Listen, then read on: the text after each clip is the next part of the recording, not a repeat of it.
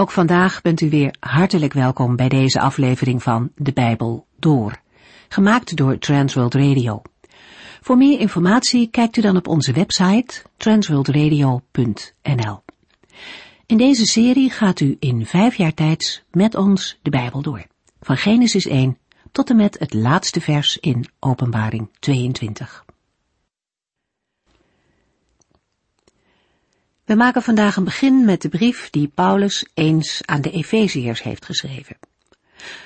Corveda heeft u in de vorige uitzending al verschillende achtergronden van deze brief gegeven en daar kom ik nog even kort op terug voor we straks vers 1 en 2 bespreken. De Efezebrief is een van de brieven die door Paulus vanuit de gevangenis in Rome is geschreven. Het was zijn eerste gevangenschap in Rome in de jaren 60 tot en met 62 na Christus. In diezelfde periode heeft Paulus ook de brieven aan Filemon en de gemeente in Colosse en Filippi geschreven. Zo rond het jaar 62 namen vier mannen de brieven vanuit Rome mee en gingen ze op weg naar het huidige Turkije. Tychicus kreeg een brief voor Efeze mee, de stad waar hij vandaan kwam. De Romeinse overheid had er geen problemen mee wanneer onbekende gevangenen post verstuurden. Ze konden niet weten hoe groot de invloed van de brieven van Paulus zou zijn op vele mensen, tot op de dag van vandaag toe, want dan zouden ze ongetwijfeld hebben ingegrepen. Op de plaats van bestemming moest de brief worden voorgelezen in de christelijke gemeente en daarna ook in andere gemeenten. De brief aan de Efeziërs zet de schijnwerper op de gemeente van Jezus Christus. Dit Bijbelboek laat de hoge roeping van de gemeente zien, dat de Heere God haar al van eeuwigheid af bestemd heeft om een getuigenis te zijn. De gemeente is onvoorstelbaar rijk gezegend in Christus. En deze brief roept op om dan niet in geestelijke armoede te blijven leven, maar die rijkdom van de Heere te aanvaarden en van daaruit te leven. Een terugkerende uitdrukking in deze brief is in Christus. Dat heeft betekenis, zowel voor de positie van een christen als voor de praktijk. Deze brief begint als het ware in de hemel en eindigt in het dagelijks leven. De eerste drie hoofdstukken zijn een opeenvolging van alle hemelse bezittingen en zegeningen van een gelovige. Het zijn allemaal gaven van de Heere. De tweede helft van de brief geeft aanwijzingen hoe een mens met zo'n grootse roeping zich dan ook hoort te gedragen. We maken een begin met hoofdstuk 1. De brief van de apostel Paulus aan de Efeziërs begint met een leerstellig gedeelte over de hemelse roeping van de kerk. Efeziërs 1 vers 1 en 2. Van Paulus, die door God is aangewezen als apostel van Jezus Christus, aan alle gelovigen in de stad Efeze, die Christus Jezus trouw volgen. Ik wens u de genade en de vrede toe van God onze Vader en van onze Heer Jezus Christus. De aanhef van de brief aan de Efeziërs in de versen 1 en 2 hoort bij de kortste van al de brieven van de apostel Paulus. Zoals we in de vorige uitzending bij de introductie al hebben aangegeven, kunnen daar een aantal redenen voor zijn. De traditionele titel van de brief is Aan alle gelovigen in de stad Efeze. Maar enkele oude manuscripten laten in de stad Efeze weg. Dit heeft ertoe geleid dat een aantal uitleggers de traditionele opvatting in twijfel trekken. De boodschap van de brief is dan niet specifiek aan de Efeziërs gericht. Deze keuze suggereert dat de brief een rondschrijven was van Paulus aan de christengemeenten van Azië. De inhoud van de brief is dan een christelijke verhandeling die bestemd is voor algemeen gebruik. Er worden geen meningsverschillen en speciale problemen van één gemeente in de brief behandeld, het formele taalgebruik en de afstandelijke manier van uitdrukken zou deze gedachte bevestigen. Het formele en afstandelijke komen we vaak niet bij de apostel Paulus tegen. Daarmee komt ook de naam van Paulus als schrijver van de brief op losse schroeven te staan. Want dan lijken de aangevoerde argumenten onverenigbaar met de relatie die de apostel Paulus met de gelovigen moet hebben gehad, na zijn bediening van bijna drie jaar in Efeze. Als ondersteuning van de opvatting dat de brief meer een rondschrijven voor de christengemeente in Azië is, wordt ook nog aangevoerd dat de brief geen persoonlijke groeten vermeldt. Maar dat is geen sterk argument, omdat er maar in twee brieven van Paulus specifieke personen worden begroet, en die aan de Romeinen en aan de Colossense. Daarbij komt nog dat beide brieven gericht zijn aan een christengemeente die Paulus niet had bezocht. Ook als de brief aan de Efeziërs is begonnen als een rondschrijven, dan is de brief uiteindelijk toch gaan horen bij de christengemeente van Efeze. De gemeente van Efeze was ook de belangrijkste christengemeente van Azië. Bij deze opvatting moeten we dan, als we de zaken eerlijk willen afwegen, ook nog met een andere mogelijkheid rekenen. Een andere mogelijkheid is dat deze brief direct aan de Efeziërs was gericht, maar op een dusdanige manier geschreven dat alle christengemeenten van Azië er iets aan hadden. Wij willen vasthouden aan de tekst die we lezen in vers 1. De brief is geschreven door Paulus en als eerste bezorgd bij, als ook voorgelezen in de christengemeente van Efeze. Door de inhoud en de boodschap van de brief is de brief daarna ook voorgelezen in andere christengemeenten in Azië. Paulus stelt zich aan de lezers voor als gevolmachtigd gezant apostel van Jezus Christus, of, naar sommige handschriften, van Christus Jezus. Als Christus, dat is Messias, wat gezalfde betekent voorop staat, valt er meer nadruk op deze titel van de heiland dan wanneer de persoonsnaam Jezus het eerst komt. Hierbij kunnen we denken aan de uitspraak van Petrus in Matthäus 16 vers 16. U bent de Christus, de Zoon van de levende God. Voor Joodse begrippen getuigt Simon Petrus in Matthäus 16 dat Jezus de beloofde Messias is. De naam Jezus is de vergriekste vorm van Jozua. Jozua is afgeleid van een Hebreeuwse naam die de Heere is redding betekent. Jezus of Jozua was ten tijde van het Oude Testament en Nieuwe Testament een zeer gangbare Joodse naam. De Joodse historicus Flavius Josephus noemt in zijn geschriften zo'n twintig verschillende personen met de naam Jezus, van wie er tien tijdgenoten van Jezus Christus waren. In het Grieks is er geen verschil tussen de namen Jezus en Jozua. In onze vertalingen wordt in de regel wel onderscheid gemaakt tussen Jezus en Jozua.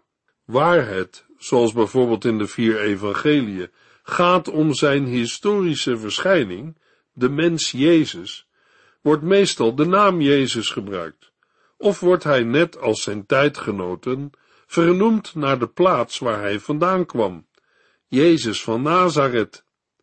Andere uitdrukkingen voor de Heer Jezus zijn Jezus de man uit Nazareth of Jezus uit Galilea. In andere vertalingen komen we uitdrukkingen tegen als Jezus de Nazarener of Jezus de Nazoreer. In de rest van het Nieuwe Testament wordt de naam Jezus meestal gecombineerd met de titel Heere of Christus. Ook op een aantal cruciale punten in de evangeliën wordt Jezus voluit Jezus Christus genoemd. Bijvoorbeeld in de openingsversen van Matthäus en Marcus, als ook in Johannes 1, vers 17. Na de beleidenis van Petrus in Matthäus 16 en in het hoge priesterlijke gebed, Johannes 17, vers 3.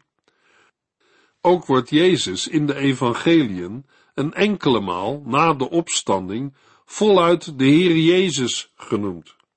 Wat we aan historische gegevens over het leven van Jezus weten, komt bijna uitsluitend uit het Nieuwe Testament en in het bijzonder uit de vier evangeliën, samengevat in Handelingen 10, vers 37 tot en met 42. Een opmerkelijk gegeven daarbij is dat niet elke periode in het leven van Jezus evenveel aandacht krijgt. Het hoofdbestanddeel van de evangeliën concentreert zich op de driejarige bediening van Jezus en het einde daarvan. In die zin zijn de evangeliën geen strikte biografieën in de moderne zin van het woord. De evangelisten hebben hun bronnen zo geordend dat de hele boodschap is gericht op het lijden, sterven en de opstanding van Jezus uit de doden. Dat is in overeenstemming met wat van het begin af aan de kern van de christelijke verkondiging was. God heeft Jezus verhoogd door hem uit de doden op te wekken en heeft hem de hoogste plaats en de allerhoogste titel gegeven. Filippenzen 2. Elk van de evangelisten legt daarbij zijn eigen accent. Buiten de evangeliën wordt een enkele keer verwezen naar gebeurtenissen uit het leven van Jezus.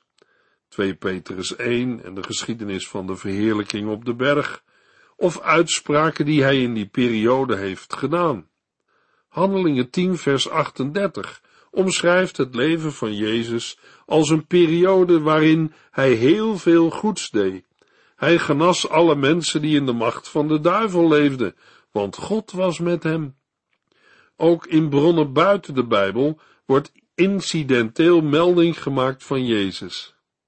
Wat er in de latere apocryfe evangelie over het leven van Jezus wordt verteld, is voortgekomen uit de behoefte om meer over Jezus te weten dan de vier evangeliën vermelden. Meestal gaat het om verhalen die in de evangeliën niet zijn terug te vinden of te verifiëren. Dikwijls zijn deze verhalen ontsproten aan vrome fantasie en soms zelfs in regelrechte tegenspraak met wat het Nieuwe Testament zelf zegt. Verder zijn er aanwijzingen dat in de rabbijnse literatuur de naam Jezus bewust werd vermeden. In het Nieuwe Testament zijn het met name de zogenaamde hoogheidtitels, zoals Messias, Christus, Curios of Here en Zoon van God, die de heilsbetekenis van Jezus omschrijven. Het bijzondere en unieke van het Nieuwe Testament ten opzichte van de oud-testamentische heilsverwachting is dat al deze verschillende titels samenkomen in één persoon. In Handelingen 4 zegt apostel Petrus, Nu, wat ik u en het hele volk van Israël moet zeggen is dit, dat deze man hier gezond voor u staat, komt door de naam en de macht van Jezus Christus uit Nazareth, die door u gekruisigd werd, maar door God weer levend is gemaakt. In hem zijn en worden alle heilsbeloften gerealiseerd. En daarom ook verkondigen de apostelen met veel klem dat er bij niemand anders redding te vinden is. Hij is de enige door wie de mensen gered kunnen worden. De apostelen getuigen ervan. Paulus, maar ook Johannes in 1 Johannes 4 vers 1. Wij getuigen ervan dat God zijn zoon gestuurd heeft als redder van de wereld. Jezus is het vlees geworden woord van God en hij is God met ons, Immanuel. Mogelijk dat een luisteraar vraagt, waarom moeten we hier zoveel tijd aan besteden? Dat gelooft toch iedere oprechte bijbellezer? Nou, vooral om wat Paulus heeft geschreven in 2 Korintiërs 5 vers 16. Ik heb zelf de fout gemaakt zo over Christus te denken en hem alleen als een mens te beschouwen. Maar dat is nu wel anders. Paulus kende Jezus niet alleen als mens, maar als de verheerlijkte Christus die hij op de weg naar Damascus ontmoette. Ook voor Paulus is Jezus eerst Christus, Messias, de gezalfde van God. In vers 1 maakt Paulus melding van het feit dat hij een apostel is. Wat is een apostel? In het algemeen kan men zeggen dat een apostel iemand is die met een bepaalde opdracht door een hogere autoriteit is uitgezonden en die de hogere autoriteit ook vertegenwoordigt. De opdrachtgever is bijvoorbeeld heel algemeen een meerdere of een gemeente. In het Nieuwe Testament is vaak Jezus de opdrachtgever. Als hij twaalf leerlingen uitkiest om zonder hem, maar met zijn autoriteit en opdracht, een zendingstocht te gaan maken, worden ze apostelen, gezanten genoemd, voor zover het die zendingstocht betreft. Lucas 6, vers 13. Na Jezus hemelvaart is het uitgezonden zijn voor de elf leerlingen, Judas is weggevallen, meer definitief van aard. In de aanhef van zijn brieven noemt ook Paulus meestal Jezus Christus als de opdrachtgever die hij vertegenwoordigt. Bijvoorbeeld Galaten 1 vers 1. Daar schrijft Paulus van Paulus een apostel, niet door mensen uitgekozen om apostel te zijn, maar door Jezus Christus en God de Vader, die hem uit de dood heeft laten opstaan. Paulus baseerde zijn apostelschap op de wil van God. Hij schreef nog meer aan de gelaten in Gelaten 1 vers 15 en 16. Maar toen vond God dat de tijd gekomen was dat zijn zoon in mij kwam wonen. Al voor mijn geboorte had hij dat in zijn genadige goedheid besloten. Hij wilde dat ik het goede nieuws van zijn zoon bij de andere volken bekend zou maken. Paulus schreef later aan Timotheus, 1 Timotheus 1 vers 12 en 13, Wat ben ik dankbaar dat onze Heer Jezus Christus mij heeft uitgekozen om een van zijn boodschappers te zijn, en dat hij mij de kracht geeft hem trouw te blijven, hoewel ik vroeger zelfs de naam van Christus bespot heb. Ik heb zijn gemeente vervolgd en deze kwaad gedaan, zoveel ik kon. Maar God heeft zich over mij ontfermd, omdat ik niet wist wat ik deed. Ik kende Christus toen nog niet. Paulus verwees constant naar de wil van God en de keuze van de Heer Jezus Christus als fundering van zijn apostelschap. We zijn nog steeds bezig met Efeziërs 1 vers 1. Paulus schrijft, aan alle gelovigen in de stad Efeze die Christus Jezus trouw volgen. Voor het woord gelovigen staat in het Grieks het woord heiligen. Het heilig zijn is een eigenschap van personen en zaken die bij God horen en daarmee apart staan of afgezonderd zijn van de profane zondige wereld. In het Nieuwe Testament wordt op meerdere plaatsen de Heilige Geest heilig genoemd, ter onderscheiding van geesten en demonen die niet bij God horen. Minder vaak wordt God de Vader of Jezus heilig genoemd, wat niet betekent dat ze niet heilig zijn. Verder worden allerlei personen en zaken die tot de omgeving van God horen, in de Griekse grondtekst heilig genoemd. Een volk, gemeenteleden en gelovigen, de stad Jeruzalem, het verbond met Abraham, de boeken van het Oude Testament en Gods gebod. De zaken die genoemd zijn, worden in verschillende Bijbelvertalingen niet altijd met heilig vertaald. Maar in de Griekse grondtekst vinden we wel steeds het Griekse woord voor heilig. Daarbij moeten we goed bedenken dat de genoemde zaken en personen niet heilig zijn in zichzelf, of vanwege de manier waarop ze handelen. Mensen die tot geloof in Christus zijn gekomen, worden heiligen genoemd, en dat is vanwege hun positie in Christus. Ze behoren Hem toe, om door Hem te worden gebruikt. Heilig betekent niet zondeloos, maar afgezonderd en apart gezet voor de dienst in het koninkrijk van God. Maar voor wie geldt dat? Paulus schrijft het erbij. Aan alle gelovigen die Christus Jezus trouw volgen. Het woord gelovigen heeft betrekking op personen die vertrouwen op of geloven in iets of iemand.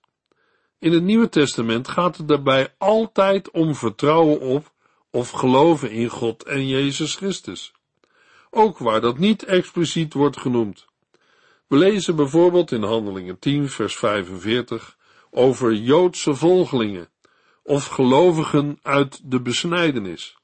Dat wil zeggen, Joodse christenen. En dat de moeder van Timotheus een gelovige Joodse christin wordt genoemd. Dat wil zeggen een Joodse vrouw die het christelijk geloof aanhangt. We zagen al dat gelovigen ook heiligen worden genoemd, maar in Openbaring 17 vers 14 worden ze ook met geroepenen en uitverkorenen aangeduid. Op een aantal plaatsen in de Bijbel staat het woord gelovigen tegenover ongelovigen of niet gelovend, ook voor ongeloofwaardig en onbetrouwbaar. Voor de zinsnede gelovigen die Christus Jezus trouw volgen, staat in het Grieks gelovigen in Christus Jezus. De uitdrukking in Christus zullen we ook in volgende programma's nog verder uitdiepen. Nu gaan we kort in op de betekenis. Wat betekent het werkelijk om gered te zijn? Paulus verwoordt het in de brief aan de Efeziërs. Dat betekent in Christus zijn. Dat wordt zichtbaar in het trouw volgen van Jezus. Een gelovige is onherroepelijk en organisch verbonden met Christus, samengevoegd tot één lichaam door de Heilige Geest. De Heer Jezus zegt in het bekende hoofdstuk over de ware wijnstok, Johannes 15 vers 4, Blijf in mij, dan blijf ik in jullie. Net zoals een rank alleen maar vrucht kan dragen als hij is geënt op de wijnstok, kunnen ook jullie alleen maar vruchtbaar leven als jullie in mij blijven. Laten we de tijd nemen om zorgvuldig de brief aan de Efeziërs te lezen en te overdenken. In de Bijbel kun je prachtige geschiedenissen lezen over hoe de Heere mensen leidt en roept. Bijvoorbeeld als de Heere tegen Jozua zegt in Jozua 1 vers 2, Leid mijn volk over de Jordaan, het beloofde land binnen. Dan weet ik dat de Heere niet tegen mij praat, maar bevelen geeft aan Jozua. Toch kan ik uit de geschiedenis van Jozua dingen leren en heeft zijn geschiedenis ook voor mij een toepassing. We kunnen het lezen in Jozua 1 vers 10. Toen gaf Jozua de leiders van Israël opdracht het volk te zeggen dat het zich moest klaarmaken voor de overtocht over de Jordaan. Jozua gehoorzaamt de Heere en gaat over tot handelen. Na de opdracht van de Heere kan en wil Jozua niet passief blijven. Ik ben er bijna zeker van dat hij heel wat uitvluchten had kunnen bedenken om het niet te doen. Waarschijnlijk zouden wij er ook alle begrip voor hebben gehad, maar de Heere niet. Want als God wat vraagt, geeft hij ook de kracht om het te volbrengen. Over die kracht en bijstand lezen we in vers 2. Ik wens u de genade en de vrede toe van God, onze Vader, en van onze Heer Jezus Christus. Wat in de brieven meestal een groet is, is nu een zegen geworden. De lezers en hoorders wordt genade en vrede toegebeden. De woorden genade en vrede maken ook deel uit van de hoge priesterlijke zegen die dagelijks over het volk Israël werd uitgesproken. Genade spreekt van Gods liefdevol omzien naar zijn volk en zijn zorg voor de gelovigen. Vrede, dat wil zeggen shalom, heil, alomvattend welzijn, vloeit daaruit voort. We gaan de verschillende woorden nog wat meer uitdiepen. In het Nieuwe Testament wordt het woord genade met name gebruikt voor Gods houding van genade of welgevallen naar mensen toe. Deze genade wordt gesteld tegenover recht of verplichting en er zelf iets voor doen, bijvoorbeeld goede werken. Het opvallende is dat genade onverdiend is, aangezien genade geen oorzaak vindt in de mens, maar in de Heere zelf. In Romeinen 3 vers 24 lezen we, maar God is zo goed en vergevend hen weer aan te nemen, zonder dat het hun iets kost en zonder dat ze het hebben verdiend, omdat Jezus Christus hen uit de greep van de zonde heeft bevrijd. God heeft Christus Jezus gegeven als verzoeningsoffer. Het andere woord dat we in de zegen tegenkomen is het woord vrede. Wanneer het om vrede gaat, zijn wij geneigd allereerst te denken aan afwezigheid van oorlog of oneenigheid. Dat is inderdaad de grondbetekenis van het Griekse woord. En in het Nieuwe Testament wordt het ook een paar maal in deze nauwere betekenis gebruikt. Maar meestal komt het woord vrede voor in een zin die nauw aansluit bij het Hebreeuwse shalom, dat in de eerste plaats een volledige of gave toestand aangeeft. En pas in de tweede plaats vrede, in de zin van het tegenovergestelde van oorlog. Dat wil niet zeggen dat in het woordgebruik van het Nieuwe Testament de tegenstelling met oorlog afwezig is. In Handelingen 9 vers 31 gaat het over vrede in de gemeente tegenover vervolging. In Handelingen 7 vers 26 over vrede tussen landgenoten tegenover een slaande ruzie. En in Romeinen 5 gaat het over vrede met God tegenover vijandschap. Toch stijgt de betekenis van het woord vrede in de Bijbel vaak boven de genoemde betekenis uit. De sleutel tot het begrip vrede in het Nieuwe Testament vinden we vooral in twee teksten. De eerste is Johannes 14, vers 27, waar Jezus zegt dat de vrede die Hij geeft niet is zoals de wereld die geeft. En de tweede in Filippenzen 4, vers 7, waar Paulus het heeft over de vrede van God. Dat is de vrede die bij de Heere hoort en van Hem afkomstig is, een vrede die alle verstand te boven gaat. Daarom wordt de Heere ook de God van de vrede genoemd en wordt de Heer Jezus onze vrede genoemd. Deze vrede, die een kenmerk is van het koninkrijk van God, sluit wanorde uit en verenigt waar eerst een muur van vijandschap was. Deze vrede wordt als evangelie verkondigd sinds de komst van de Heer Jezus. Vandaar ook de uitdrukking het goede nieuws van de vrede met God. Met het woord God wordt in de Bijbel vaak God de Vader bedoeld. Hij wordt in het bijzonder aangeduid als de Vader van zijn verbondsvolk. Zo zeggen de Joden in Johannes 8, niemand anders dan God is onze Vader. Paulus noemt aan het begin van zijn brieven de Heere regelmatig God onze Vader. In Efeze 4 vers 6 wordt de Heere genoemd en wij hebben allemaal één en dezelfde God en Vader die boven ons allen staat, die in ons allen is en door ons allen werkt. Met allen wordt in dit verband alle gelovigen bedoeld. De Heer is in het Nieuwe Testament bovenal de Vader van de Heer Jezus Christus. De Heer Jezus zelf sprak God aan met het Aramese woord Abba, dat vader betekent. Hij noemde God zijn vader. Luisteraar, ook ik wens u de genade en vrede van God toe. In de volgende uitzending lezen we verder in Efeziërs 1. U heeft geluisterd naar De Bijbel Door, in het Nederlands vertaald en bewerkt door Transworld Radio. Een programma waarin we in vijf jaar tijd de hele Bijbel doorgaan.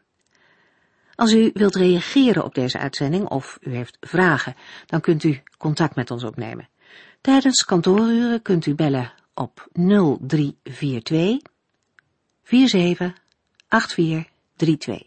0342 47 8432. Ook kunt u een e-mail sturen naar de en natuurlijk kunt u ook via de post ons bereiken.